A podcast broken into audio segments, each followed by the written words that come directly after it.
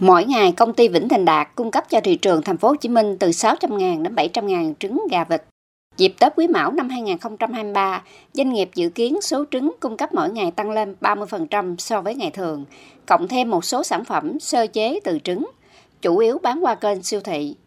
Để chủ động nguồn cung cho dịp Tết, từ giữa năm nay, doanh nghiệp này đã ký hợp đồng tăng số lượng thu mua trứng từ các trang trại chăn nuôi ở tỉnh Long An và Bà Rịa Vũng Tàu.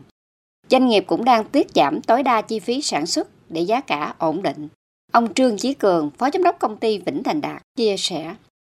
Để cho ổn định được cái giá tốt nhất thì công ty phải tăng cái hiệu quả của cái quản lý cái sản xuất từ ở trong trại cho tới trong nhà xưởng để chi phí xử lý cái quả trứng cái giá thấp nhất tỷ lệ hao hụt vận chuyển phải tính toán sử dụng ngay những cái trứng mà trong cái quá trình vận chuyển bị móp chuyển qua thành một cái sản phẩm chế biến ngay phải cắt giảm những cái chi phí mà trước đây có làm đó chi phí ờ, quảng cáo marketing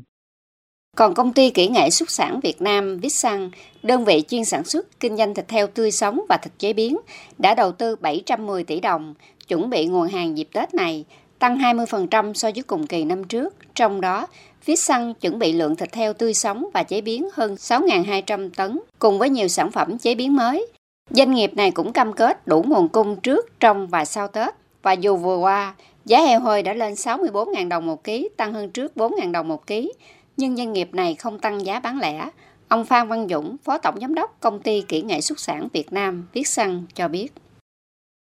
Nếu như từ đây đến Tết giá heo hơi nó vẫn nằm ở cái mức từ 60 đến 64 ngàn đồng thì Viết Xăng sẽ không điều chỉnh giá. Đặc biệt trong 3 cái ngày Tết âm lịch 8, 29, 30 Tết phía xanh có những chương trình khuyến mại giảm giá sốc để tạo điều kiện cho những người tiêu dùng chưa có điều kiện mua sắm Tết, mua sắm những cái thực phẩm tươi sống, an toàn, đảm bảo chất lượng, giá cả phải chăng.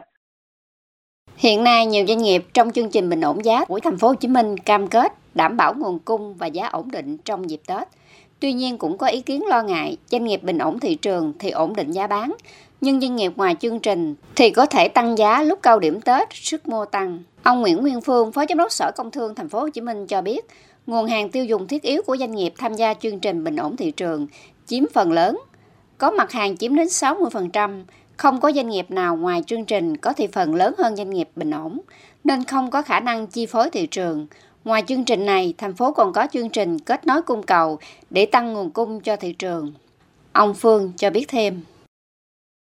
thì thành phố cũng có rất là nhiều các chương trình khác để hỗ trợ trong đó có cái chương trình kết nối cung cầu. Trong chương trình đó, thành phố sẽ tập hợp tất cả các cái nhà cung cấp những cái sản phẩm thiết yếu những sản phẩm mới đặc sản đặc trưng tốt nhất của các địa phương tập hợp về giới thiệu cho hệ thống phân phối trên địa bàn thành phố Hồ Chí Minh để các hệ thống phân phối bổ sung thêm các cái nguồn hàng cung ứng cho người dân thành phố trong dịp Tết